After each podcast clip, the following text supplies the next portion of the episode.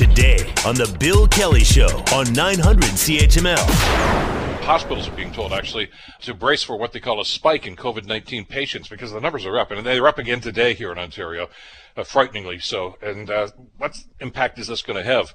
But what impact is all of this having on the people that are there without COVID? Not everybody who goes to the hospital, not everybody who's in ICU uh, is a COVID patient. There are so many other things that happen in everyday hospital, yet they seem to be under the same blanket about who can go in, who can visit, etc. And then there's a, a, question being raised, and I think a justifiable question right now, as to whether or not that's the right way to be handling these things. Uh, overflowing intensive care units and crowded inpatient hospital wards have dominated COVID-19, but there's another story to be told here, and, and maybe some reevaluation that has to happen with some of those policies. Joining us to talk about this is Dr. Alexander Rendely, who is a staff physician in physical medicine and rehab at the University Health Network Toronto Rehab Center. Uh, doctor, thank you so much for joining us. Glad you could be with us here today. Thanks for asking me to come on today. Uh, there's uh, there's a, there's a whole different element to this, isn't there? I mean, we we know about COVID. We know that uh, if if for instance you have to go to a hospital for any such reason, I mean that you you're checked right at the door. They usually take your temperature and a number of things. But what happens to the people that are not there? I mean, you know, there are people there that are dealing with a number of different elements. Uh, you know, we're back into some elective surgeries and these things, so, so there are going to be overnight stays. Uh, we talk about the isolation of people in long-term care facilities and those that are in other facilities too, where uh, visitation is not allowed. How's that impacting hospital patients? Yeah, so a thing I keep hearing over and over again from most of my patients is how lonely they are, how isolated they feel, and how they came in with one thing, but there's so much more emotional uh, consequences and sequelae that they're dealing with because of these overarching policies that have been made because of the COVID 19 pandemic. And so not only are they dealing with whatever medical condition brought them into hospital, there's now a whole extra layer of the physical uh, and mental together that they're coping with. Well, there's you know there's a an element of, of concern anytime you go into the hospital, whether it's for an elective procedure or, or whatever the case may be in situations like this. Uh, and let's face it, people get a little nervous, a little apprehensive uh, just because of what may happen, and they're worried about the outcomes and things of this nature. Uh, if you're there all by yourself, I would imagine that just heightens that anxiety. Definitely, and it's hard when you're dealing with a new medical diagnosis, you're hearing some life changing uh, news, or you're, or you're going through an event, a surgery, you're not fully processing everything that the doctors and the allied health team are telling you. So you're somewhat missing out often on information when you don't have another set of eyes and ears around with you. So that's an important point to consider. But you are high stress and you need those loved ones, those familiar faces, those people who understand you best to help you cope in those situations. And without having those care partners, you have this uh, other element of anxiety in addition to dealing with the already anxiety provoking hospital visit. So while it's important that we mitigate bringing in un- unnecessary uh, people into the hospital and we try and limit the amount of COVID-19 spread, we also have to weigh the pros and cons and, and what that is doing for the patients that are there for other reasons. New moms giving birth, uh, patients going through surgeries, getting new cancer diagnoses. That's a lot to take in when you're by yourself, especially if you're in a hospital for weeks on end.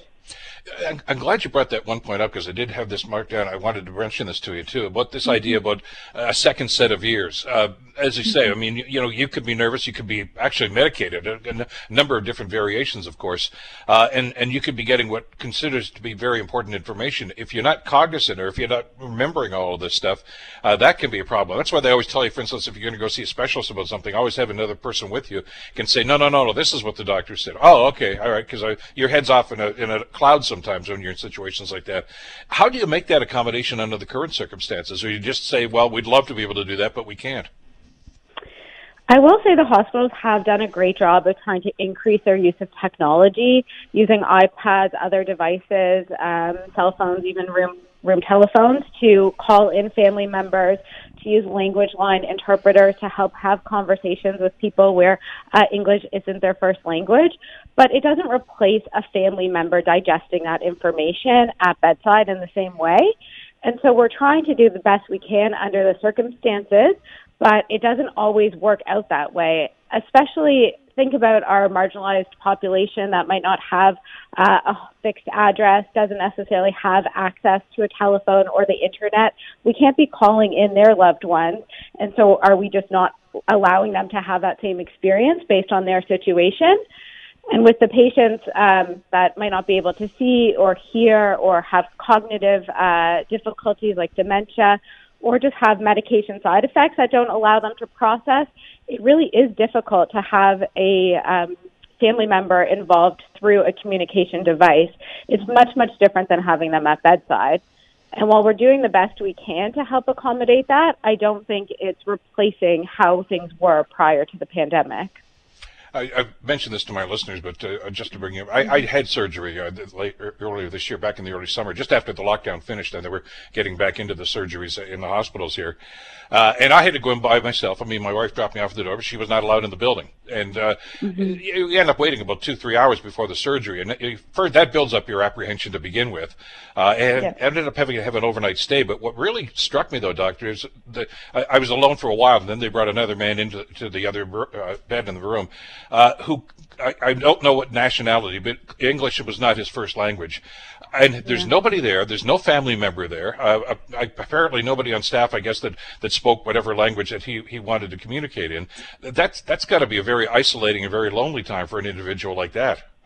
Oh, def- definitely. My heart goes out to those individuals when uh, when I come into the room and I can't communicate with my patient because we don't speak the same language. I will try and use a phone, try and connect with a family member, and sometimes it's not a good time for that family member or they're working, and uh, it's quite difficult. So it does impact their care in that moment, and you have to get creative. Uh, use other staff throughout the building if you can to help you communicate, but it adds one more layer to their hospital stay. It it really does increase their anxiety, their isolation, um, adds to their overall kind of uh, impact from this new illness that they're dealing with. Uh, the same for individuals who might be delirious uh, because of dementia, things like that. It's hard to communicate when you don't know what cues or strategies work for that patient. Um, my grandmother's 103. She was in the hospital during the pandemic as well. She was alone for 10 days without anyone who kind of knew anything about her and the behavioral strategies that would have best assisted her to potentially get out of there sooner because none of her loved ones were allowed in. So it's it's quite um, it's been quite devastating and part of uh, bringing this to attention was I wanted to give a voice to the patients that I've seen suffer by not being able to have their loved ones with them. Uh, I will shout out to all the nurses, allied health practitioners, physicians who are doing their best to uh, have family members involved by whatever means they can. It does take extra time in their day to find the phone, to get other phone numbers, to try a second or third contact in order to help provide that care, but it really does make a difference to the care of those patients how important is uh, our, our family visits? I know, you know, there's there's two, there's a, a, two ends of the spectrum here. I mean, the worst case mm-hmm. scenario, of course, is you know the the loud, boisterous people that are making too much noise and, and causing disturbances. That rarely happens. But I mean, uh, how important is it to actually have somebody in that room? I mean, for the patient's well-being, mental and physical well-being. Let's face it, we we know about the staffing shortages in hospitals these days. Uh, you know, for whatever reason, if I'm a patient and I'm hitting that buzzer, I'm expecting somebody to come in there immediately. Well, that's not always going to be the case. But if there's a family member there uh, that can maybe move the pillow for you or get you that drink or do whatever it is. I mean, it, it takes a little bit of the burden, I would think, off some of the staff. Definitely, and and there's a hashtag going around that patients are more, uh, sorry, family members that are more than a visitor, and it's so true. They help provide care.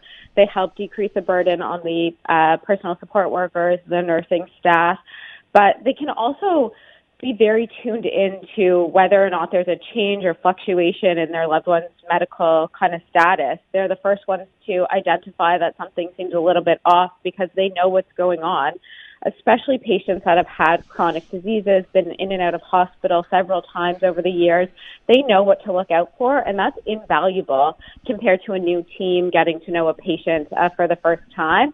Uh, so they provide both medical kind of eyes and ears from the patient perspective, but can do some of those small things that take the burden off uh, our already stretched hospital system. So, Doctor, is, go ahead. Oh. No, go ahead. Finish. From our, our perspective, uh, it's and and myself and um, Courtney Sass, uh, and a phenomenal social worker who helped write this article uh, with me that was published yesterday. Uh, we really do think that it's um, the the the care providers from the loved ones that are instrumental and should be put into a patient's care plan the way that we personalize their medications, personalize how often we're checking their temperature, their other vital signs, give directions in terms of what foods they should be eating. So it really should just be another list in terms of personalization to the hospitalization process. Uh, we're in a second wave. You've heard the numbers this morning too. That you know they're up again in Ontario. Uh, hospitals right across the province have been ordered to brace for what they consider to be a spike in COVID-19 patients. Uh, so the chances of any flexibility here to, for hospitals to read that your very important piece that was a, uh, we found this on the CBC page uh, and say, well, maybe we need to reconsider this. That's probably not going to happen anytime soon, is it? So as as everything has changed since last March, kind of going with the ebbs and flows, I think uh, hospitals are going to continue to do their best to work with the information they have and uh, uh, use whatever information they can to make the policies as patient centered as possible. I do think it's going to be a bit more challenging as cases continue to rise to kind of open up the doors a bit more, but patient safety, staff safety is our number one priority and mm-hmm. concern. Mm-hmm. And so that includes using family members, loved ones, their support system to help with hospitalization, even if there is an increase in uh, COVID uh, cases. So, can we give their loved ones the proper protective equipment the way that we do with the hospital staff to make it safe for everyone? I think we just need to be creative uh, based on what's happening both in the community and within the particular hospital that the patient's being admitted to.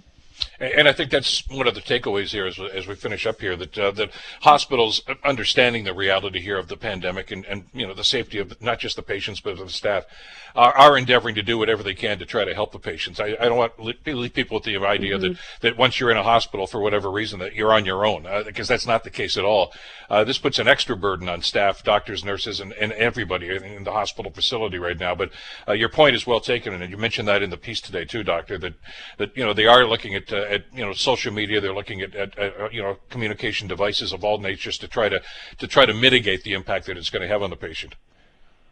Exactly. We want people to still come to the hospital if they're feeling unwell for whatever reason, COVID or not. We don't want people suffering at home. We want to be able to help uh, as best we can, and we will try uh, the best we can to make it as um, not isolating but uh, friendly and welcoming as we possibly can with the resources we have. So I want patients to be reassured we're doing everything to make it as comfortable as, as we can despite everything that's going on. Well, uh, just this morning, of course, they made the announcement here in the Canadian media that uh, the newsmakers of the year, and it's plural this year, are the frontline health workers uh, that are, are, bearing this extra burden, of course, and have ever since the, the initial shutdown. Uh, and that includes you, Doctor. Uh, it's a great piece today. I, I, encourage people to read it and get that perspective on this. Uh, thank you for the time today, and thank you for the great work and the dedication that you and your staff have shown through this whole thing. And pass our, our, best wishes to you, yourself and to Courtney Sass, your co-author in this piece as as well. Thanks so much. Thanks for having us on, and happy holidays. See you too, Doctor. Thanks so much. Dr. Alexandra Brendelli, of course, staff physician at the uh, Health Network's Toronto Rehab Institute. The Bill Kelly Show, weekdays from 9 to noon on 900 CHML.